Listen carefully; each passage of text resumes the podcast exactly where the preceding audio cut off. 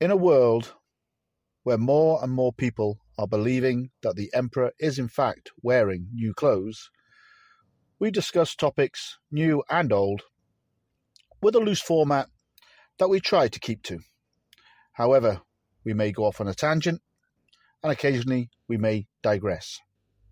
Welcome to Digressing Tangents, Episode 3. So today I'm joined by Patrick from Road to Serfdom. How are you, Patrick? I'm doing okay. Uh, this is Rob, I assume. Yes, sorry, this is Rob from. We didn't Uh, properly introduced yet, uh, but yeah, uh, good to good to be on. Thanks for having me on. no, it's it's it's my pleasure. Um, I say we've been going back and forwards. Would it be two years now on on Twitter? I would have thought. Something like that, yeah. Well, I, well, I've been on I've been on Twitter since 2016, but um, uh, you know the and you don't I don't know you through my Irish music show, do I? Uh, No, no, no. But I am a big fan of Irish music, so I might have to look into that. That's one thing Okay. I've not actually. Uh, I'll I'll put all those links and, and stuff in the show notes. Obviously, if you email me them, I'll uh, I'll make sure they're they're there. Cool. But that'll be that'll be fascinating to actually listen to some of that. My, myself and the wife are very big into our sort of Celtic music, so Cool. All right. Well, I have. Um, I mean, it's it's the first thing I did way back when. It's originally it was a radio show I did on FM radio in Boston. So Uh, I'll, yeah, I'll send you a link.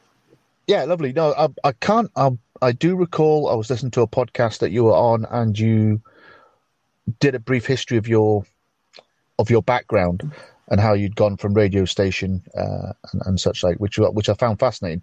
But I never made the connection to actually go through your links to, you know, obviously there's there's only a finite amount, a finite amount of hours in the day to to to be looking for people and and trying to catch up on everything that they've done in their history. But I'll definitely I'll definitely carve out some time for that. I think definitely Cool. I sent you a link on Twitter. perfect. Yeah, I've just received that. Good stuff. So Well, I'll try. I'll try to stop doing computer stuff while we're talking because that always makes for terrible radio. yeah, try, try not to have like too much dead air, right? So obviously, I've invited you on. Uh, this is this is this will be episode three, and it's a very loose format. And obviously, as we've just discovered, we can go off and digress onto tangents very quickly. Um, can I ask you first and foremost, what was your red pill moment? What was your aha? The world is not as it seems. Do you remember? Um, you, if you mean in the you know in the holy shit what the fuck uh, kind of way, because of course I think I and most people have had red pills of varying degrees over the years. So so in the in the past, if you had asked me that question, I, you know, I would have given you a fairly old date. But for for this, like oh my sh- oh shit, they're trying to kill us, kind of red pill uh, was was about March of this year. Um, uh, sorry, March of 2020. Um, Yeah. Basically, right around the time. I mean, I, I was worried about this. Let's put it this way: I blocked every single Irish musician I knew in December of 2019 because they were all communists and they were. I, I didn't know who, but somebody. This I used to have a Facebook account. I had a Facebook account that was uh, public, and I had thousands of Irish musicians that I had rehooked up with from you know, decades of not being in touch with people. And I thought it was kind of cool because I, had been holding off uh, doing Facebook. And and I there was this a moment, there was a particular moment where I was putting a, I, I started to quote, you know, I was doing my sort of road to serfdom stuff on this account on Facebook. And so I, I sent out a quote of Ludwig von Mises, and I, have to paraphrase the quote because I forget exactly what, what it was, but it was something to the effect of, you know, um, if you say something, it was a Ludwig von Mises quote. It was a simple Ludwig von Mises quote that said something to the effect of, you know, sometimes it's a majority of one and they know what they're talking about or something like that, right? And they, like, it got banned. Like, you can't say that on Facebook. Like, what the fuck? so that was so that was the moment that I just said I just went non-public and I blocked everybody I know, um, and I, I only left a handful of libertarian people um, like you know, like I, I don't I didn't block Anthony Sammeroff, even though he's a Scottish guy, because he's not connected to the Irish music. You know what I mean? Um, so, so that was the moment. And so, so that was like the end of 2019, and then a few months later, we got to the point where they had the lockdowns, and that was when I I really said this is it. And it was partly because I went and finally looked into the science. Um, because you know I didn't really know that much about what, what it was, and I spent about a, a, two solid weeks of looking into immunology, virology, um, epidemiology in particular, and then finally, once I realized what it was, gene therapy. And at the end of that two weeks, and with all my experience in totalitarianism and economics, it was clear to me what was happening. That they were converting us to a uh, command economy. Did did you did you find that jarring, or had your previous experiences kind of acclimated you a little bit to you know you kind of went ah well here it is this is what they're doing now or or like in March did you sort of go you know did you kind of have that head in your hands moment where you just kind of sit you know and you think I can't believe we've come to this yeah that's I mean it was when they actually did the lockdown quote unquote lockdown that was the moment where I said, "Oh shit, um, this is this is the big one." You know, I'm coming to join you, honey. Grab your chest. You know what I mean? Because it was all very, you know, all well and good to talk about conspiracy theories and to try to convince. But I, you know, for the whole time that I've been, and I never was like a super into conspiracy theories guy. I'm more like a pretty down to earth um, economics guy. But it's been a serious situation for a long time, and and to to the average person, most Austrian econ sounds like conspiracy theory. You know what I mean?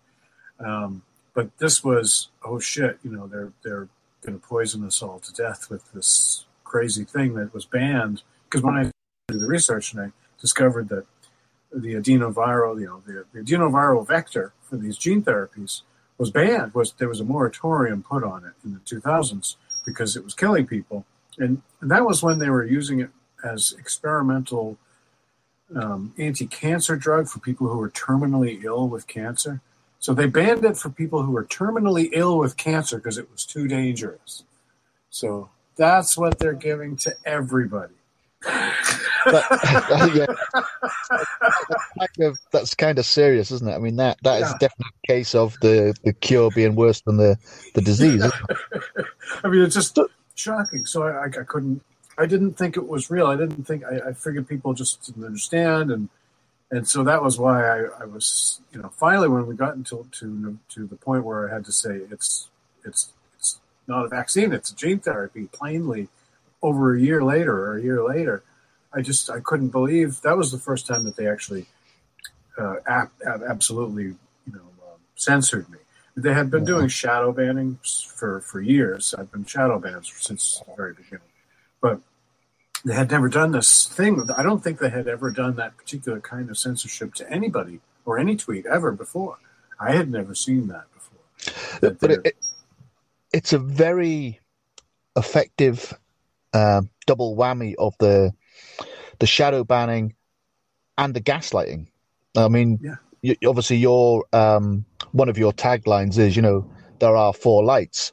Now, a lot of people might not get that reference. I mean, I do, but if you gaslight enough people enough times, they will see the five lights, won't they? That's the yeah. the problem. Yeah, exactly. And I've never seen gaslighting like it in in the last, especially in the last few months. You know, when they will blatantly tell you black is white when they've just reported that white is white. Jimmy, yeah, You're like you actually, you know, they'll say one one sentence and then literally contradict themselves, you know, mid paragraph, and not even break a sweat. And they don't seem to think they've done anything wrong either, which which is it's, well it's it's funny because so that that aspect of it obviously you know the reference is specific to this phenomenon which again like i said for the last you know since 2016 i've been talking about totalitarianism and corporativism and all the things that i'm talking about for the most part except for the medical component um, i've been talking about this whole time so there are things like um, I was going to say Solzhenitsyn. Of course, Solzhenitsyn has some great quotes, and he's important to understand for totalitarianism. But there's also um, Theodore Dalrymple, And Theodore Dalrymple had a great quote because um, he's another person who studied communist propaganda. And he has this great quote that I used to put up a lot. And, uh, and basically he says that he came to the conclusion that communist propaganda was not about trying to convince you of whatever the party wanted you to believe. It was about humiliating you. So, therefore, the more absurd whatever it was that they were trying to get you to believe, the better. Because if they could make you either not complain or better yet, repeat whatever it is that's totally absurd that they're telling you, then that's then that shows that you have submitted. And so it's about humiliating you publicly. So so if you think once you realize that the propaganda really they're not trying to convince you that black is white. They're trying to humiliate you publicly. Yeah, no, I can see that. It, again, I'm I'm still fascinated by people that will um, queue outside with no mask on, then put a mask on to walk ten feet, sit down, and then remove a mask. You know, that to me is is kind of a, a public humiliation. Do you know I mean I I, I can't That's exactly what I, it is? Yeah, yeah, yeah. I, I can't I can't just I can't get my head around it. But then again, that there's there's a group. There's obviously a, a I'm, I'm hoping it's a large group of people that see through it, and I'm wondering what kind of I don't know. Would I say uh, what what is it? Do you think that separates people that can see the blatant lies versus the people that either can't or refuse to? Now, is that social engineering? Do you think at its best, or is it just a dumbing down and a willingness just to comply because it's easier to do it. Geez, yeah. I mean, the last one sounds the most likely. Um, of course, this this this type of thing has been happening for a long time. This absurdity, acquiescing to absurdity, we've known about for a while. I was just thinking while you're talking, I was thinking about things like driving laws. You know, when when you're driving along without your seatbelt on and a cop on a motorcycle you know, pulls you over and gives you a ticket for not wearing a seatbelt. It's like, are you fucking kidding me? Is it? Do you not see a logical problem with this scenario? yeah, yeah. And, and both the cop and the person understand that it has nothing to do with safety. It's about this law that somebody wrote that says that you have to wear a seatbelt in a, in a car. It doesn't. It doesn't say you have to protect yourself from death know, on in motor vehicles. You know what I mean? Yes, yeah, it's the wording, so if, and, and, if you and if you had a um, a cotton candy helmet on or whatever, if if the law was you had to wear a helmet on a motorcycle and you wore a cotton candy helmet, that would count because the law says you should wear a helmet, not protect your head. You yes. I mean? yeah, yeah, absolutely. yeah, yeah. The, the the fact that the helmet wouldn't protect you is neither here nor there. They just need you to wear the helmet. I mean, just dig- well, digress a, a ta- or double back to your economic side of things. You've obviously been aware of the, the usual, like the, the Federal Reserve, um, the, the potential for hyperinflation, the whole money scam in its own right. Do you think the current situation is brought on by the fact that they realize that the money situation is in such a, in such a dire need of reshaping that their only way out is this current course of action, which is potentially, you know, is it world like I've said this before? Is it going to be World War Three or Woke War One? You know, is that what we're heading for? Well, I mean, I certainly, with my Austrian economics background, I am, am highly sympathetic, and I would have said, and, and still do say, that all of this is certainly um, because of, or certainly directly related to Fed policy and fiat currency and the fact that money is not sound. And so, but the fact that money is not sound itself, like I was just, I was having a little exchange with uh, Per Bylund today on Twitter, and um, he's an Austrian economist I very much respect, and he and he says a lot of the things that are sort of taken as articles of faith to us uh, that government, you know, wants, of course, to take our money, for instance. And I was saying to him that I've come kind of come to the conclusion that because fiat currency is is just sort of minted at will by the government, Um, and everybody sort of agrees on this. They just print whatever they want whenever they need it, know, or maybe if they don't need it, they print it whenever, whatever, right? It doesn't matter to them. And taxation really is a mechanism, and again, this is admitted by pretty much everybody on both sides, that taxation is really a mechanism to sop up the currency from the actual physical economy. And that's to try to conceal the inflationary effects because all this money printing in the electronic world would get out into the real world if everybody started taking cash and going buying it. You know what I mean? And so the taxation is really to take all that money back out of the economy. And so that's the reason they take half your money is because they just printed twice the money. And in that way, they can make it look like there hasn't been a huge change. You still have the same money that you used to have, right, in dollar amounts, and you have you don't really realize that it's that it's less that it's worth less. You know what I mean? And Yeah, from your yeah. perspective, it's just you just see raising rising prices. For the average person, they don't understand their value. Their, their money is getting less valuable. It's not that the prices are going up. You know what I mean? Yeah, they, they don't see the correlation, do they?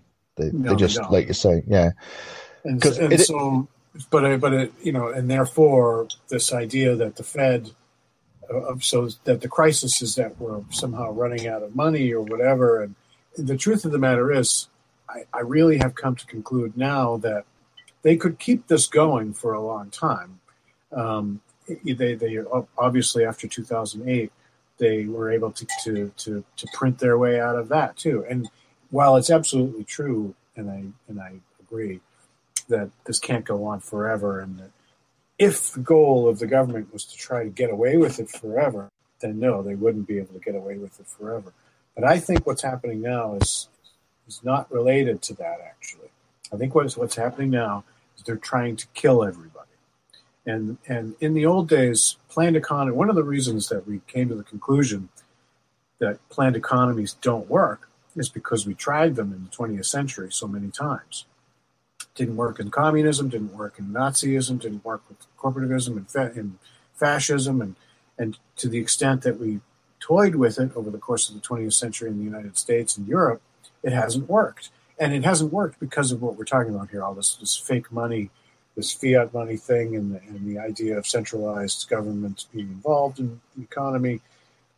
Uh, this is, this is, I mean, the actual thing that we're dealing with here is corporativism or fascism or third wayism, mixed economy or whatever, but ultimately it boils down to planned economy.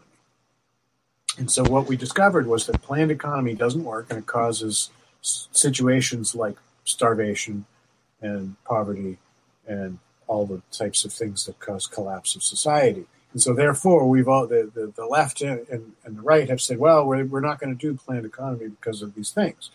But what's actually happened is that the government, left and right government, whatever you want to call those parties, have agreed in secret, it, it would seem, with their, their with whoever it is they make deals with, and they're part of this global totalitarian corporative state, that what they ought to do is do planned economy whole hog, so that it causes starvation and chaos and collapses society.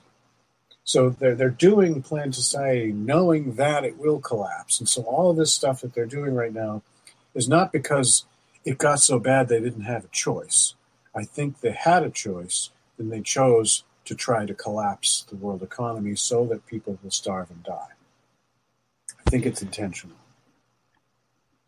Oh, I, I couldn't, I couldn't disagree with what you said. That's for certain. I, I mean, I think a lot of us have been well aware for for many years that a lot of the, for want of a better word, industries that we see is very much a smoke and mirrors kind of effect where you have people taking an item from A to B so it can be processed and then taken back to A, which employs a truck driver to drive back and forwards, which helps fuel the oil industry because they have to put fuel in the truck. And then you watch other people doing exactly the same but in reverse order. And it's like the free energy as well. If they suddenly found an, uh, or if they suddenly released an option for free energy, how many people in the power industry would be made redundant? So they can't have that because those people feed into the system by taking a wage and paying a tax. So they've they've for want of a better word perpetuated the whole as I say smoke and mirrors effect where everyone thinks everyone's interconnected and needs to be interconnected when the reality is if they disconnected us all, it would be painful for a brief period, but then it should settle. But then there'd be lots of us doing nothing. So well, I suppose that's I suppose that's true. The only the, the thing that um, the thing that I'm saying that that that like so so what you're proposing, what you're saying is is what a lot of people think, and certainly, certainly there are elements of it that are true in the context of the government wanting us to live. So if the government wanted to pretend that everything was okay and have have society continue on, such explanations might be appropriate. Um, and what I'm really getting at is that it's really not about so. So I, I don't think that it's it's this is about them trying to maintain any kind of a system where they can keep us enslaved and tax us because they don't really need the money. The only reason they tax us is to make sure that we can't traverse class. You know what I mean? Like, so if, if somebody makes, if somebody is very successful and they make twice as much money as they used to make, that puts them into a new economic class, right? And that's no good because the, the, the whole idea here is to sort of maintain an economic caste system of sorts. Um, and so this, this, so the first most important thing is that the taxation sops up the extra money in the economy that's created by this inflationary effects of their printing money.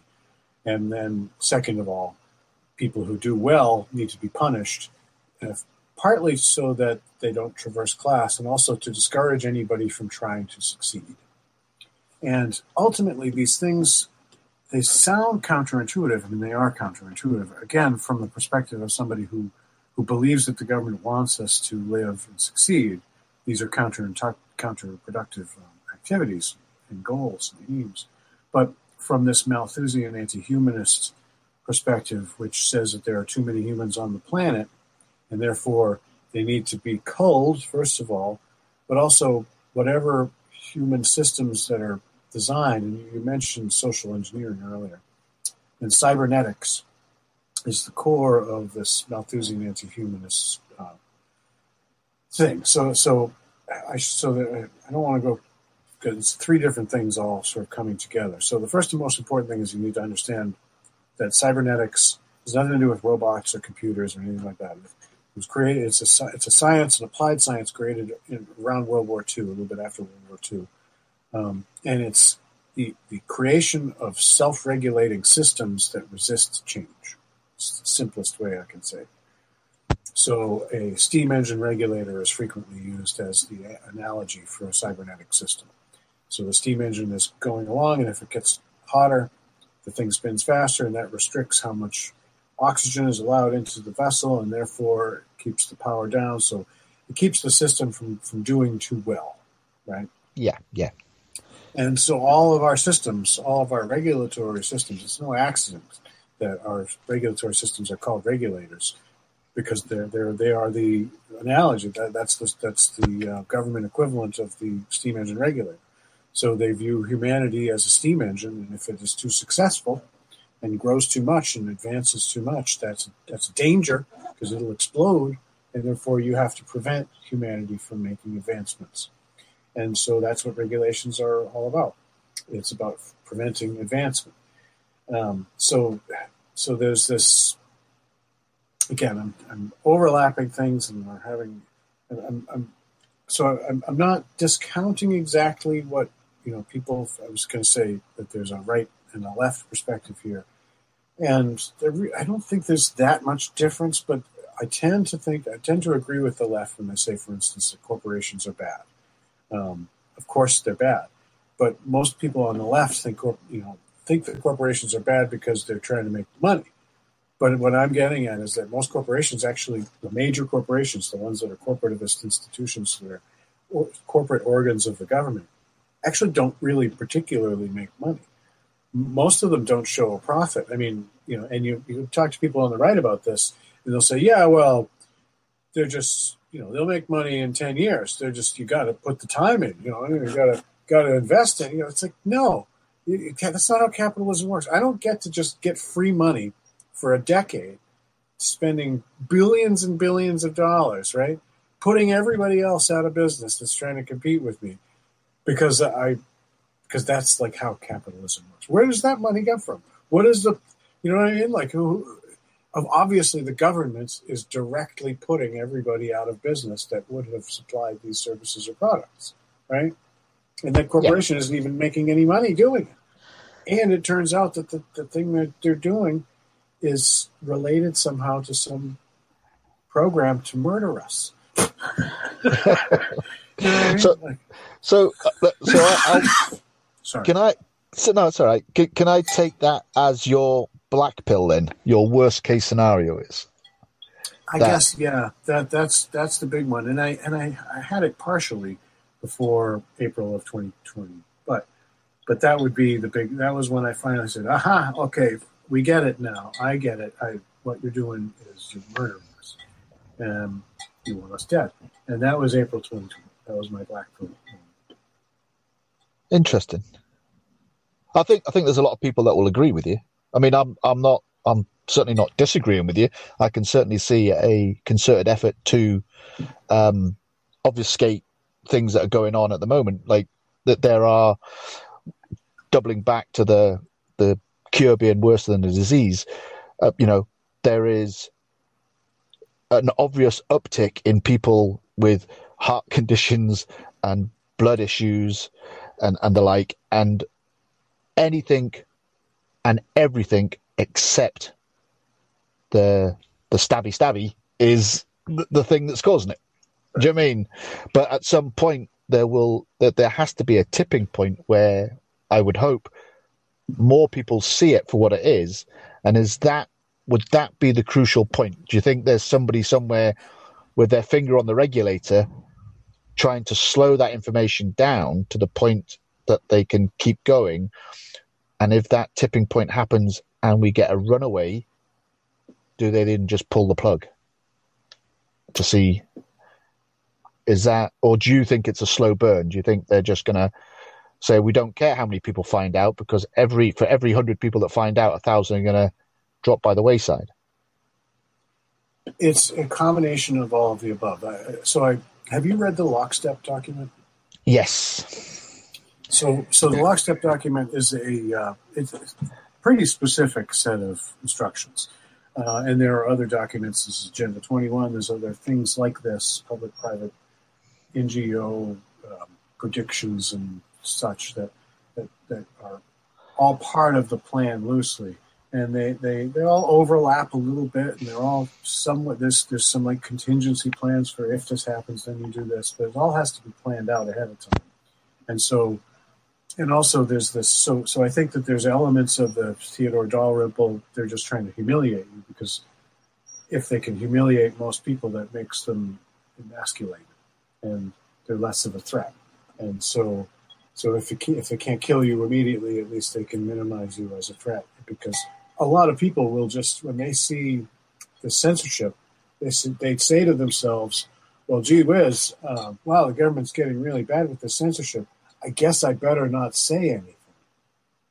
A lot of people say that, right? And yeah, that th- means they win. Yeah, self self self self yeah. censorship is probably worse than uh, direct censorship in, in a lot of cases. It really is, and and that's so. This is terrorism. And, and it's like with the cops going on the air and saying they're going to arrest mothers if they bring their toddlers to the park. It isn't that they actually can arrest every mother that takes their toddler to the park. It's the same thing with the arresting people for having too many people over. You, know, you have a dozen people in your house. We're going to arrest you. They can't do that to every single house. The point of putting that on the TV and the news segment is to terrorize you into being afraid to invite people to your house to yeah. be afraid to take your child to the park, to be afraid to interact with people, to be afraid to say things out loud. This is terrorism. So, in the only real way, it's just like with the bully, and it's really the same thing. When a bully says, you know, here, wear this, wear this, you know, dick hat on your head, uh, or else I'll, I'll beat you up. I mean, if you do it, they win, right? Yeah. And it's so, and most of the time they don't want to fight, right? It was, there was a good quote from, from something recently I was reading, and, and it's just a, something that it's, it's, obvious, but but it's it's like uh, bullies don't want to fight you; they want to beat you up. So if you Yeah. resist at all, that's not what they want, right? yeah, no, yeah, absolutely. They they they just want to lash out the punishment. They don't want to actually want to defend themselves, do they? That's Right. that's the thing with a bully. Yeah, they think they can pound you into the ground with impunity. Where as soon as you stand up and start fighting back, then you become a nuisance. And it, So- and it demonstrates to everybody this this response that is that they're trying to condition out of their victims. So Yeah. you just have to be. I mean, this. Yeah, like I know not everybody can can be like this all the time. I mean, I am. I a lot of people I know have been. Um, but eventually, everybody catches on, and then it's popular to be you know, resistance. Um, what's really strange about this social phenomenon is that they've convinced the people who are who are completely beholden to the government line that they are the resistance somehow. You know what I mean? That they're resisting Oh. against the totalitarian people who want freedom. Yeah, yeah, yeah, yeah. Again, I, again, you know, it is. I, I've, I am amazed and oddly um, fascinated by the gaslighting that they've managed to achieve. It's, I mean, you can't you can't say they're bad at it, can you? you you've got to, you know, in an odd way, you've got to tip your hat and say, you know, bravo. I, you know, I just didn't think people were that stupid, but hey, Pro- proven wrong multiple times. So, I mean, it's good. It's really it's really the confusion factor. I mean, so there's so there's but I guess that's what I was getting at a little bit earlier is that there's many different things that they're that they're trying all at the same time, and Okay. even if they don't all work, one of them will work, and one of them will be enough to cause confusion, and confusion is enough to keep people from understanding. Yeah, and I mean, you only have to look at the the situation in Ukraine where they've got an actor that played the president, who then forms his own party, who then, you know, and when I point this out to people and say, you do realize he's an actor, they go, oh yeah, I know he's an actor, but isn't he doing a good job as president? I don't, I don't get it. It's amazing. yeah. And I heard it is. somewhere is, is he really Soros' cousin? Is that true?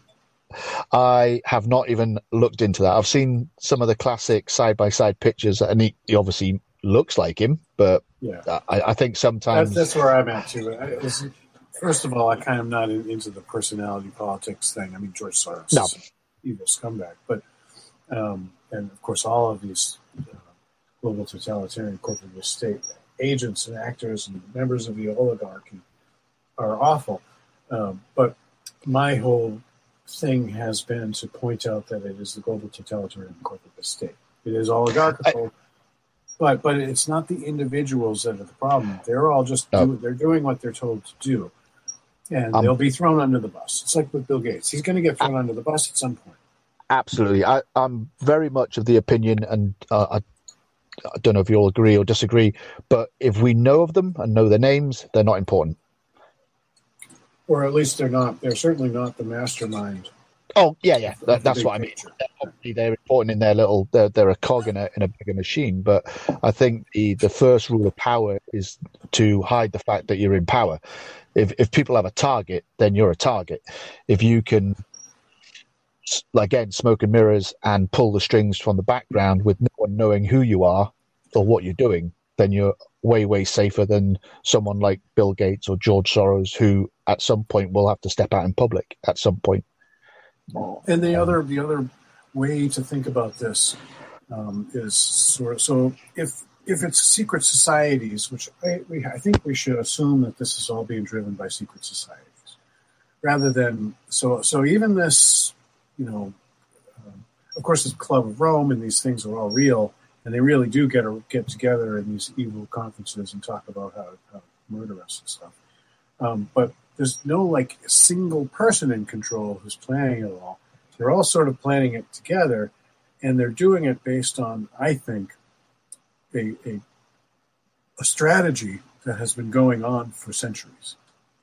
So certainly since Malthus there, and, and Darwin, there has been this Malthusian anti-humanist thread that is has been you know, made real with cybernetic social engineering in the 20th century at the public level.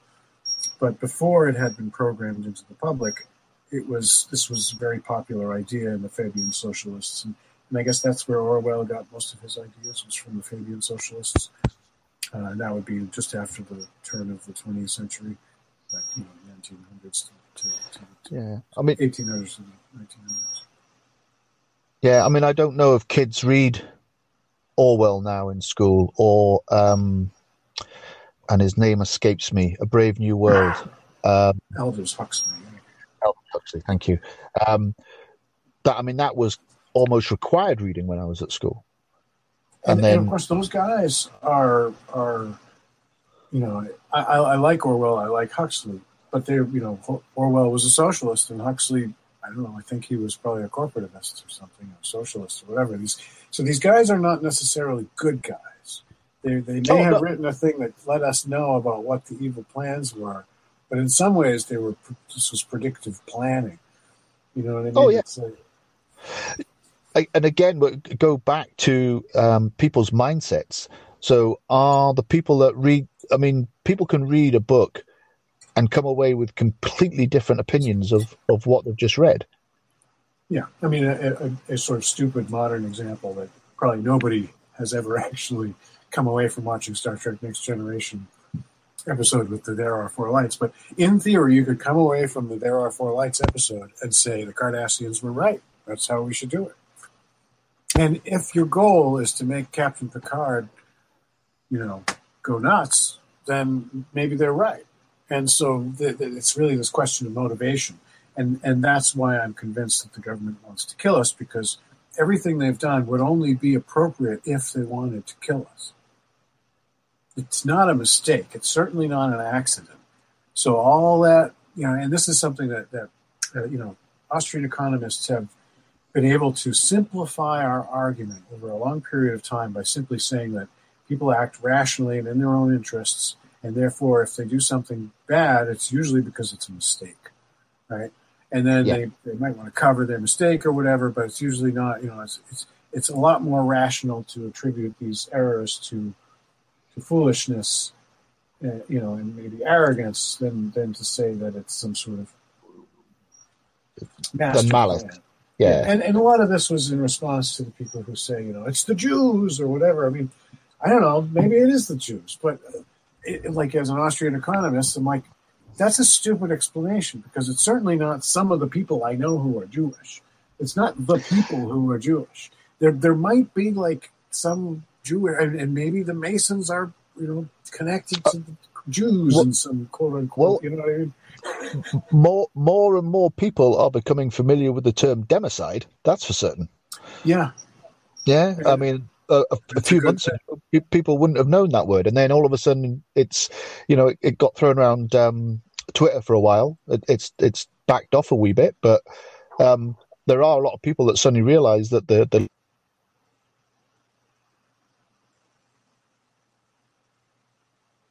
you still there?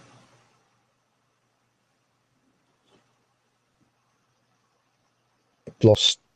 I lost signal. I lost I signal. lost you there for a second. Yeah, yeah. can hear you. Yeah, no. Okay, we're, we're back on.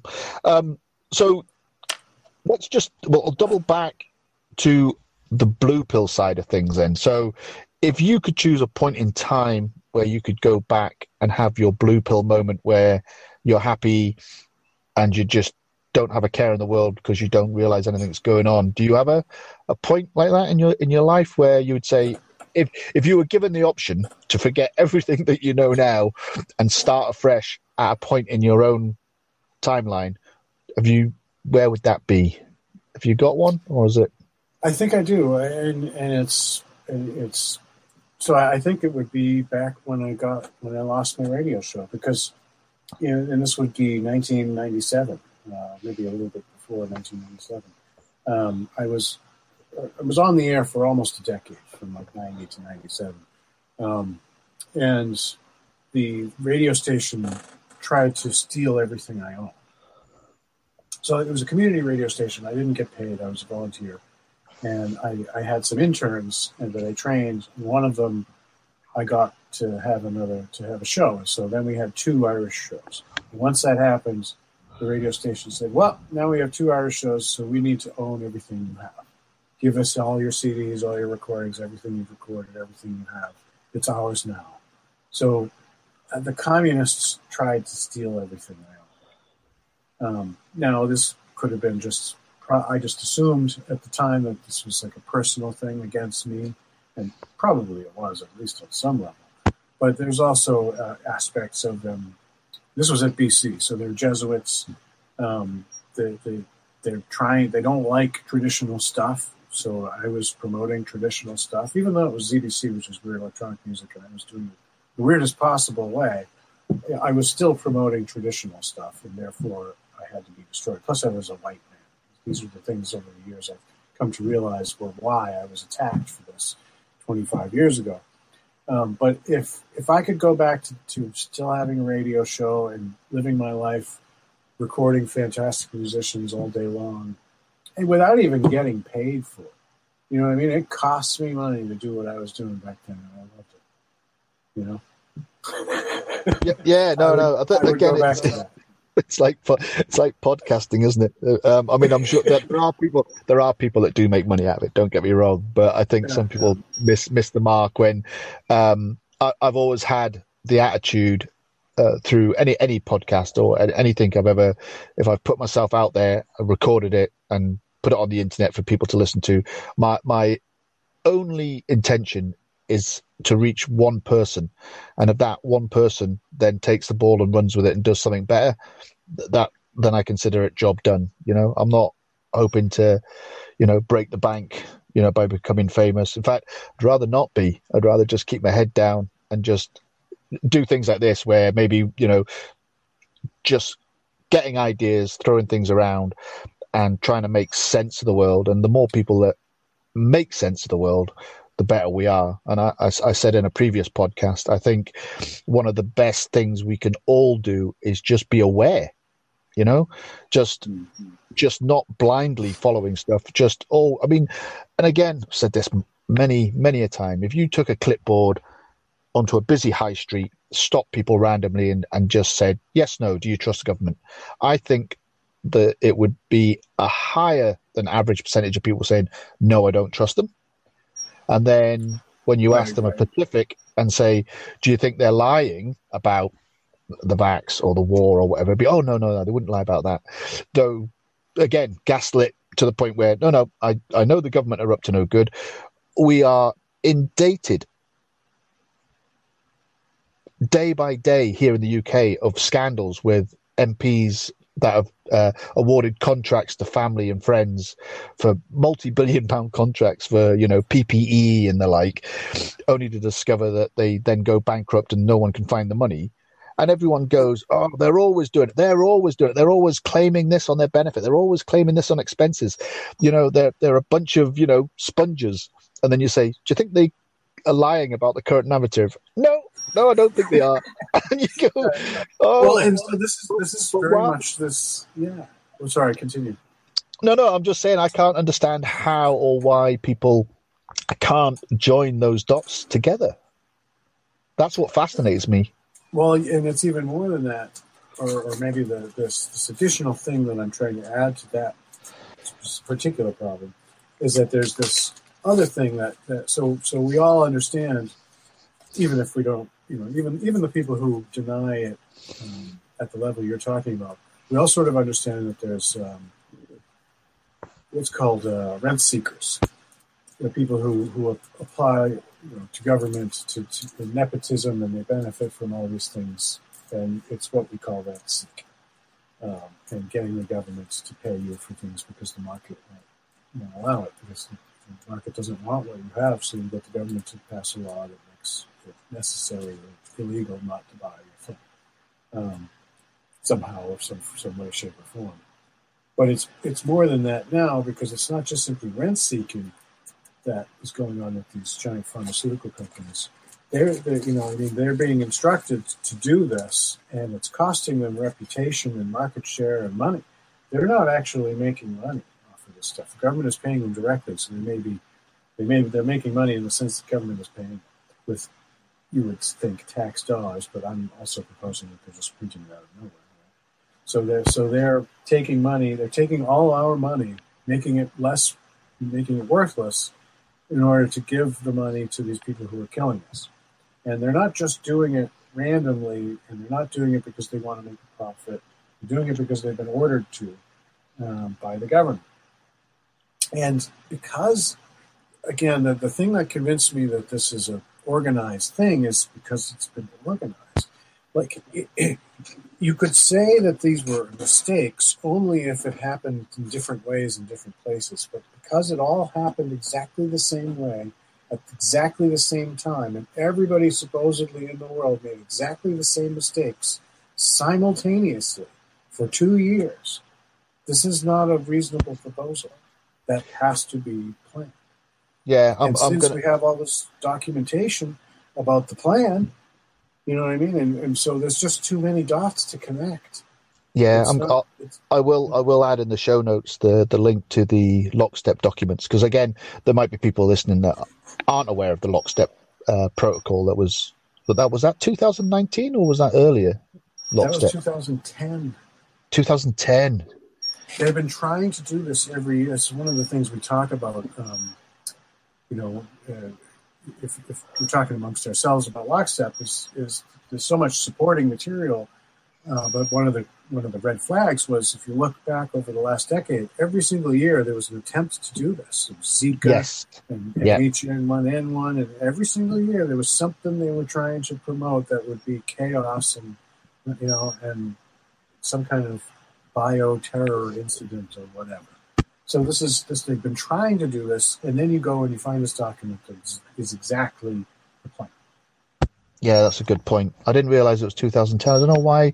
Why am I thinking 2019? I think was was that event 201 or is that the same in event the same 201 genre? happened before everything, and, and it's absolutely right. Event 201 is is, I mean, it's better evidence because it literally was exactly what everybody did several months later.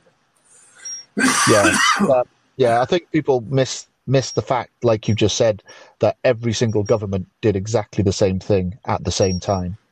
Yeah, and and and it was all not just not just mistakes, but direct opposite of what the professional medical recommendations would be. In every case, it wasn't just that they did the wrong thing; it was they did the absolute opposite of what you should have done. You know what would, I mean? You're obviously in the states, aren't you? So am, am I right in thinking it is illegal in the states for anyone but a doctor to give medical advice? Uh, no, I wouldn't say that. No, okay, because that, that, that gets banded around a little bit uh, on the internet, where they say you'll see a news reporter saying, you know, you must get your vaccine, for example, and in theory they shouldn't be telling anyone to do anything medical.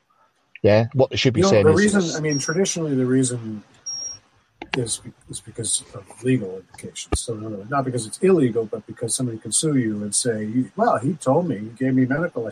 So so you're opening yourself. Like I don't actually think it matters unless you're a doctor. So if you're a doctor and somebody asks you, well, "What should I do, doc?" and you tell them, in the theory, legally, you could make a case in court that you know he's a doctor. He knew he was a doctor. The guy knew he was a doctor. He told him to do something. He did it.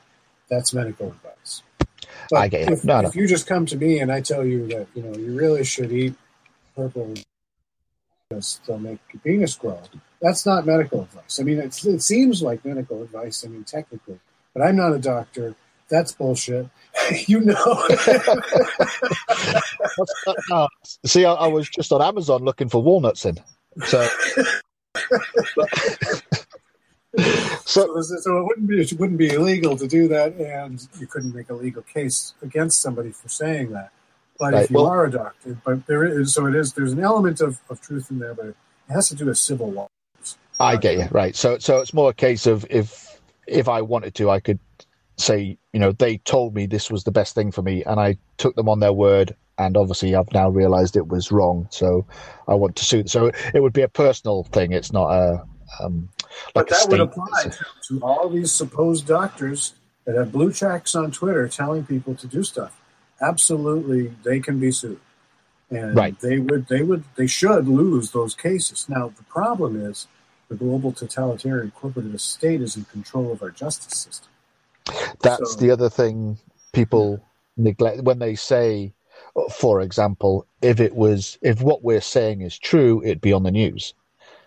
You know that that chestnut, as it were, uh, and you go, uh, no, because the very people that are lying to us are also controlling the news, and I think people don't understand the the the the, the network that's involved, and it doesn't take many people to pull a string to make the network do what it wants. You know, all you need is one CEO, you know, or one editor in a newsroom saying, you know, this is what we're saying.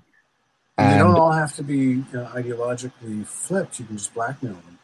So Oh, gotcha. a lot of this, yeah, a lot of this just, and, and it's also the, the main problem, of course, with having a capture justice system is that you can't. So, so people say, well, we should arrest them. We should. Why haven't they arrested them? Well, we should arrest them. It's like, who's going to arrest them? Who's going to investigate? Who's going to pass the judgment? Where are they going to be held?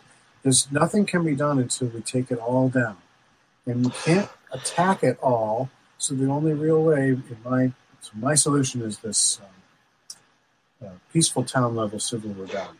So start that- low. that that perfect segue because the last pill I need you to, to take now is the white pill. Uh, and I'm familiar with your white pill, but just for anyone who's listening, can you explain your white pill? And I believe you call it total. Is it total recall?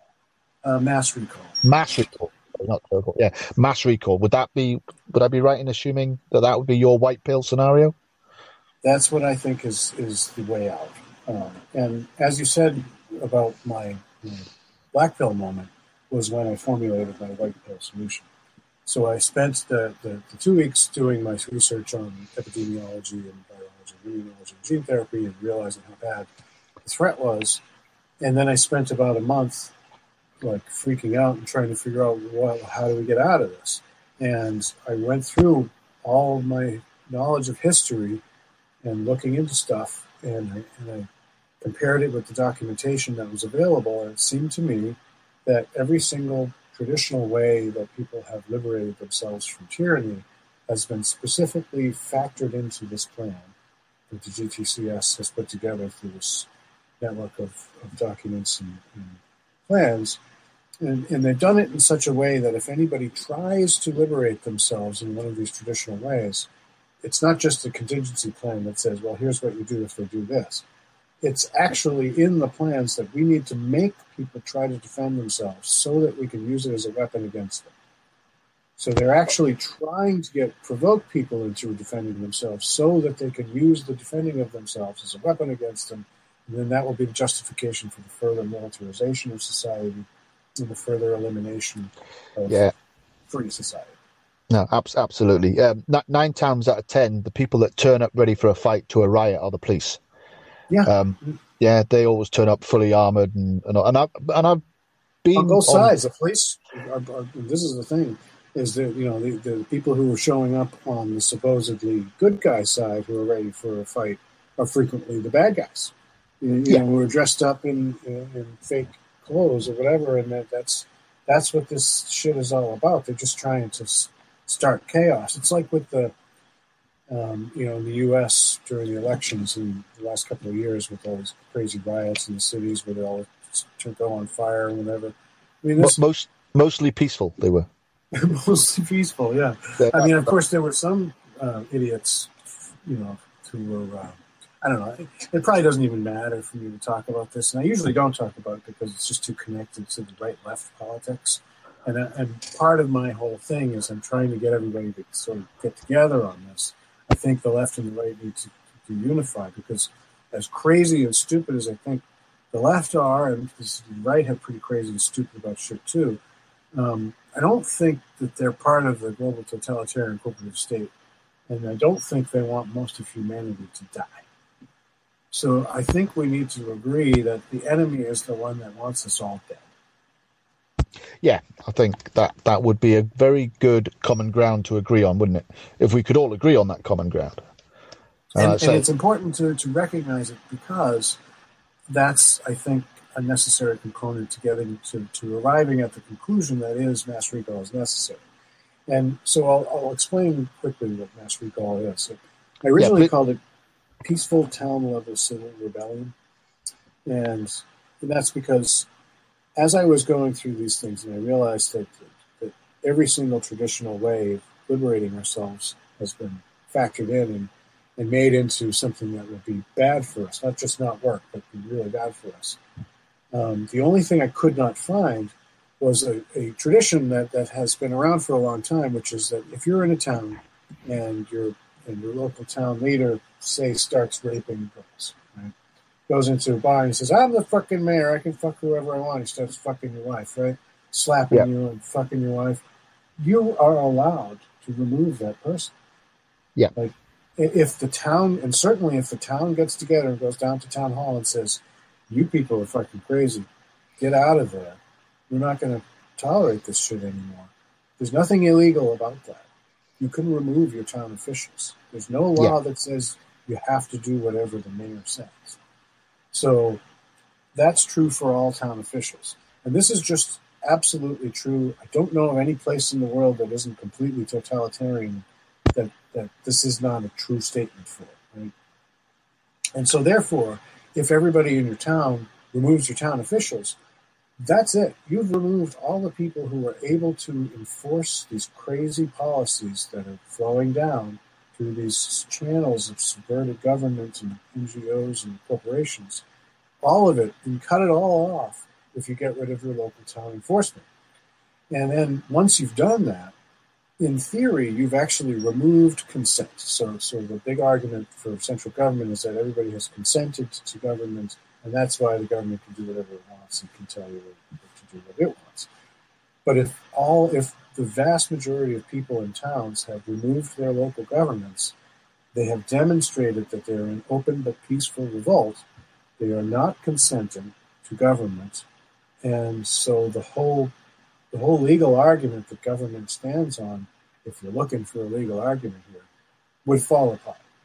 Um, so it, it it's very practical in the sense that it immediately removes the direct problem, which is the local governments causing local tyranny and directly harming you and your children. So it solves the real problem right away. If we all do this at the same time, it also solves sort of all of the philosophical legal problems as well. And at the end, and at the end, the only real issue here is as we go up the ladder through the counties in, America, the next the counties and then the states, and eventually the federal government. We are going to resist, going to encounter resistance at some point. Could be the states, certainly would be the federal government. They're not going to want to step down. Um, but I, I'm certain that the, the counties probably won't be a problem, um, except for the counties that are in the states. So sometimes the, the headquarters for a county will be in a city, you know, you know what I mean? And the cities are already lost. This you know, local, peaceful town level civil rebellion will not work in cities. Those places are already. Um, so the goal here is to force these people into cities. And then that's the only place that they'll have. All of the GTCS will be retreated into cities ultimately, and those cities are, are not very, you know, we don't have to be violent at all.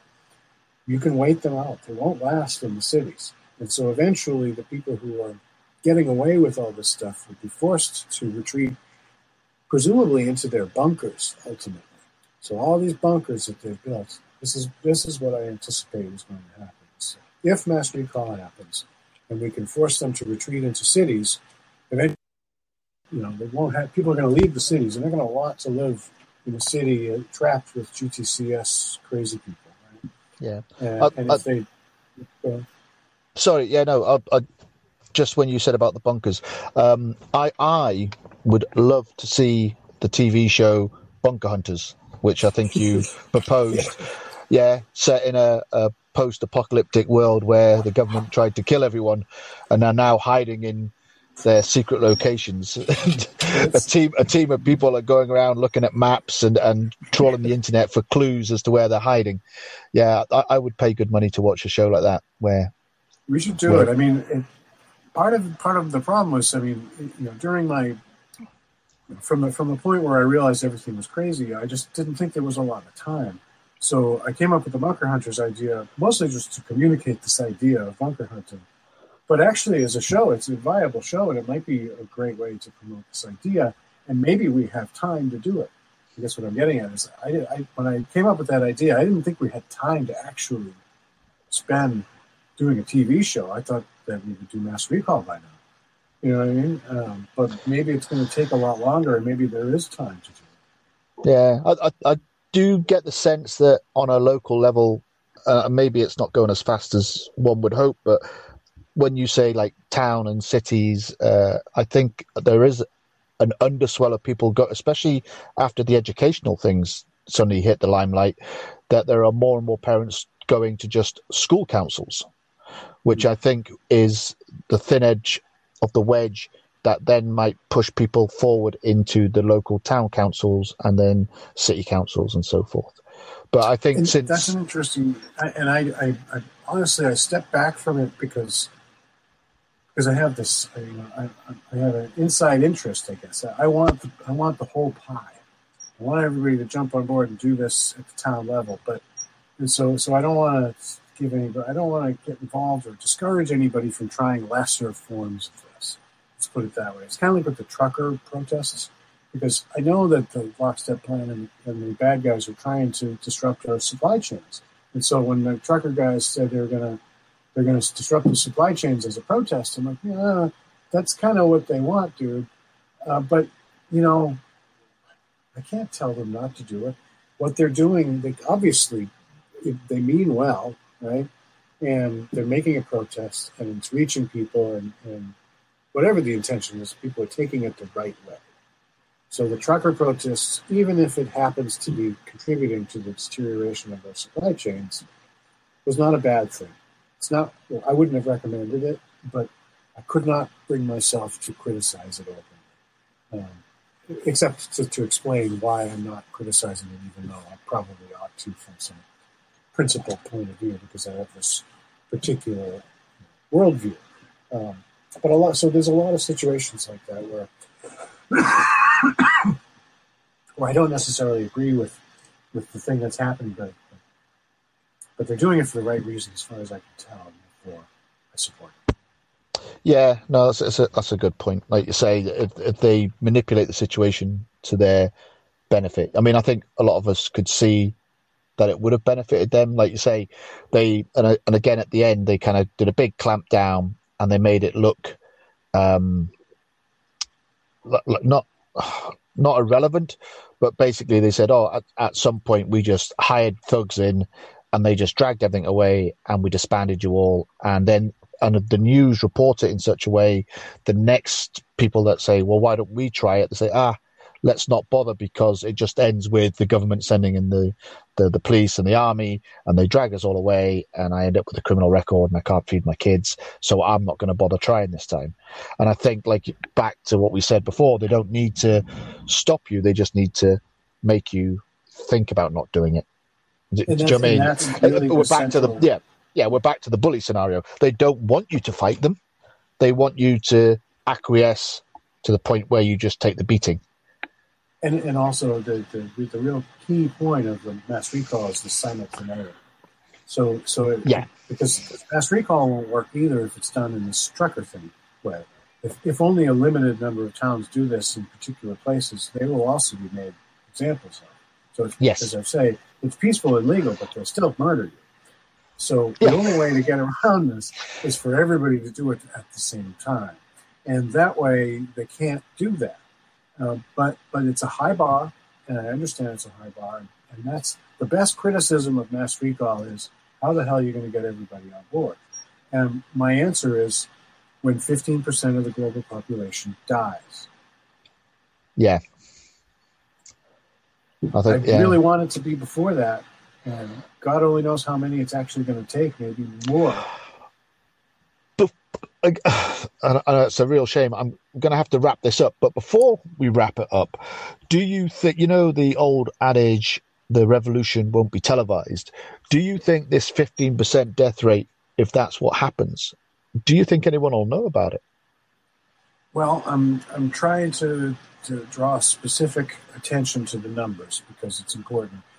The 15% number, I mean, statistically, if you, if you like, it sounds like a big number, right? But the truth Yeah. is, 50 to 60 million people die globally from all cause mortality already.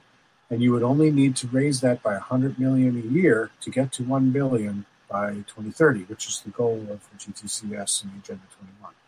Yeah. So that's only tripling of the all cause mortality. So that only so in other words, they're only talking about increasing all cause mortality by three times. So if, once once we reach a, a well a two hundred percent increase, or, or you know I'm sorry yeah two hundred percent increase on all cause mortality would would reach the one billion by twenty thirty. So that's the number that we want, and that's that means about one in seven or eight people should die. But once we get to the one billion number, one in seven or eight people have died, um, and so anecdotally, it's going to be difficult for people to notice it. Um, but you know, if if we focus on these numbers and we, and we hound people with collated numbers of the total all-cause mortality globally, and we pick apart the demographics. I think that's important too.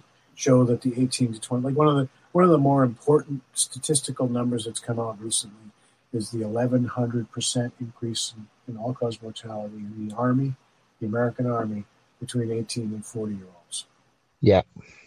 That's serious. That's noticeable. I mean, it's like these. Are, there are other numbers like it. The 30 time increase in cancer. You know, I mean, there's, there's a lot of statistics like this in certain demographics that are just so shocking. Um, I have to double check them because I'm like, no, it, it can't be that bad. I mean, I know it's bad, but how could people not notice if it's that bad? You know. And I- I'm guessing you were obviously familiar with the the Deagel documents with the yes. pro- the projected uh, population growths and, and shrinkages throughout uh, the next throughout few the world, years. those, those Yeah. projections. I mean, that's interesting. And I, the only reason I don't talk about it is because it's not a provable thing. I don't know who runs the website. Um, I, it's interesting, but the other one that's in that class is the uh, quiet, silent weapons for quiet wars. Yep. Uh, if I would recommend, uh, if you're going to put links to stuff, uh, put all these in there. Put Lockstep in there because that's the one that's officially from Rockefeller. And agenda links to Agenda 21 stuff is useful too because that's official.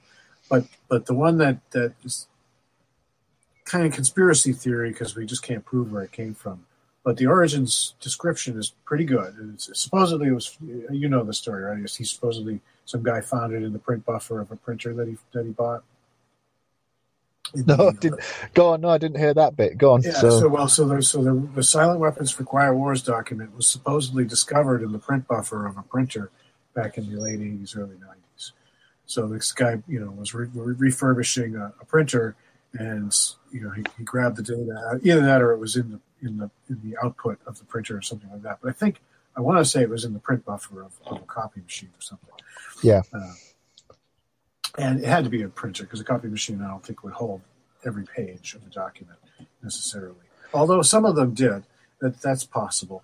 Um, Yeah. And and and that actually, if it was one of those, that would be a special unit, and therefore it would be more likely to have its data dumped. Et cetera, et cetera. So there's there's good arguments for that being the case. But but that's that's the legend. The legend is that somebody found this printer, and it, and it was just happened to have this document that the government had supposedly put together for some conference or for handouts, leaflets, or whatever that they printed out.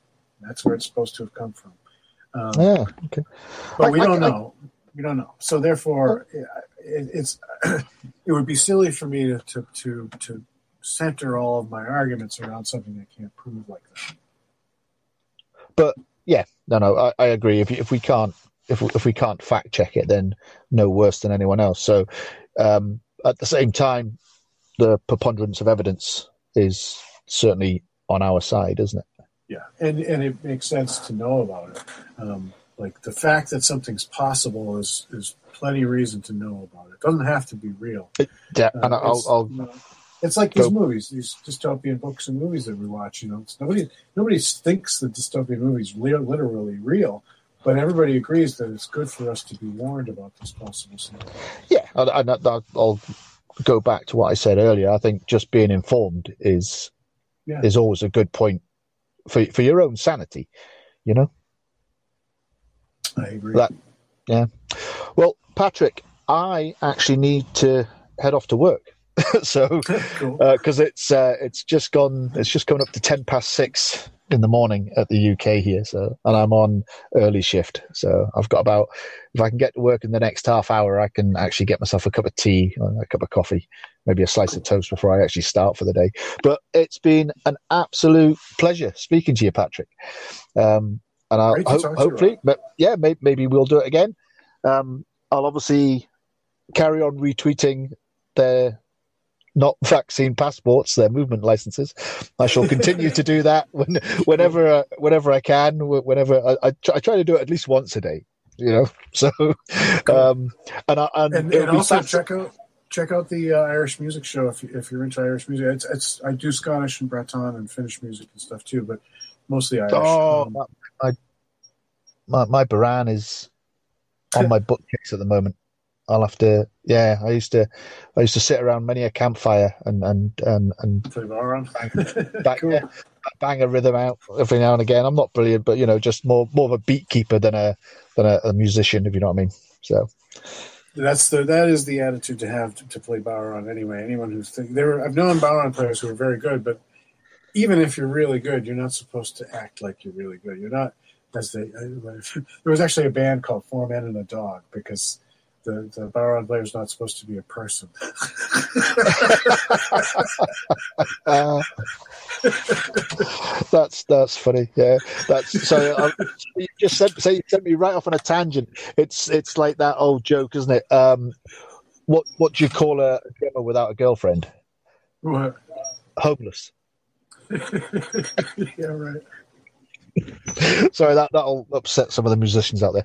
All right, Patrick. Well, once again, thank you, thank you so very much. Thank you for persevering with our technical issues in the beginning, and like I say, I will catch you on the Twitter sphere uh, anon. Yeah. Cool. Thanks, Rob. Have a good day at work. Yep. You have a nice evening. Cheers now. Right. Bye. Take it easy. Bye.